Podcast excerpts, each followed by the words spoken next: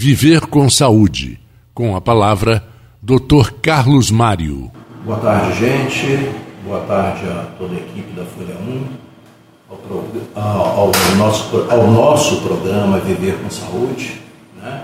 Queria fazer só uma, uma, um complemento da, da densitometria óssea que nós falamos.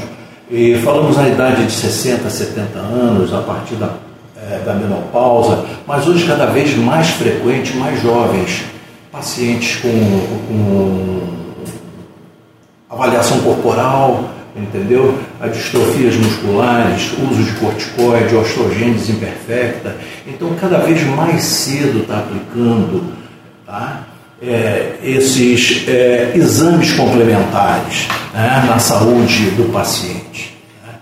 E aproveitando a oportunidade nesse momento, eu queria desejar a todos, tá? queria desejar talvez precocemente, não, nós estamos no mês de Natal, nós estamos no mês de luz, né?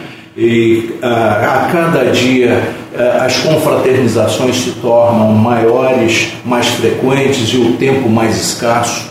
Então eu aproveito, aproveito a oportunidade para dizer que a gente vai continuar levando as informações para todos os nossos ouvintes, tá? Mas quero desejar saúde, paz, luz, que a nossa mesa seja farta e que a gente possa continuar contribuindo cada vez mais com a saúde da nossa população, trazendo diagnósticos mais precisos, trazendo equipamentos de pontas, que sempre foi a nossa marca.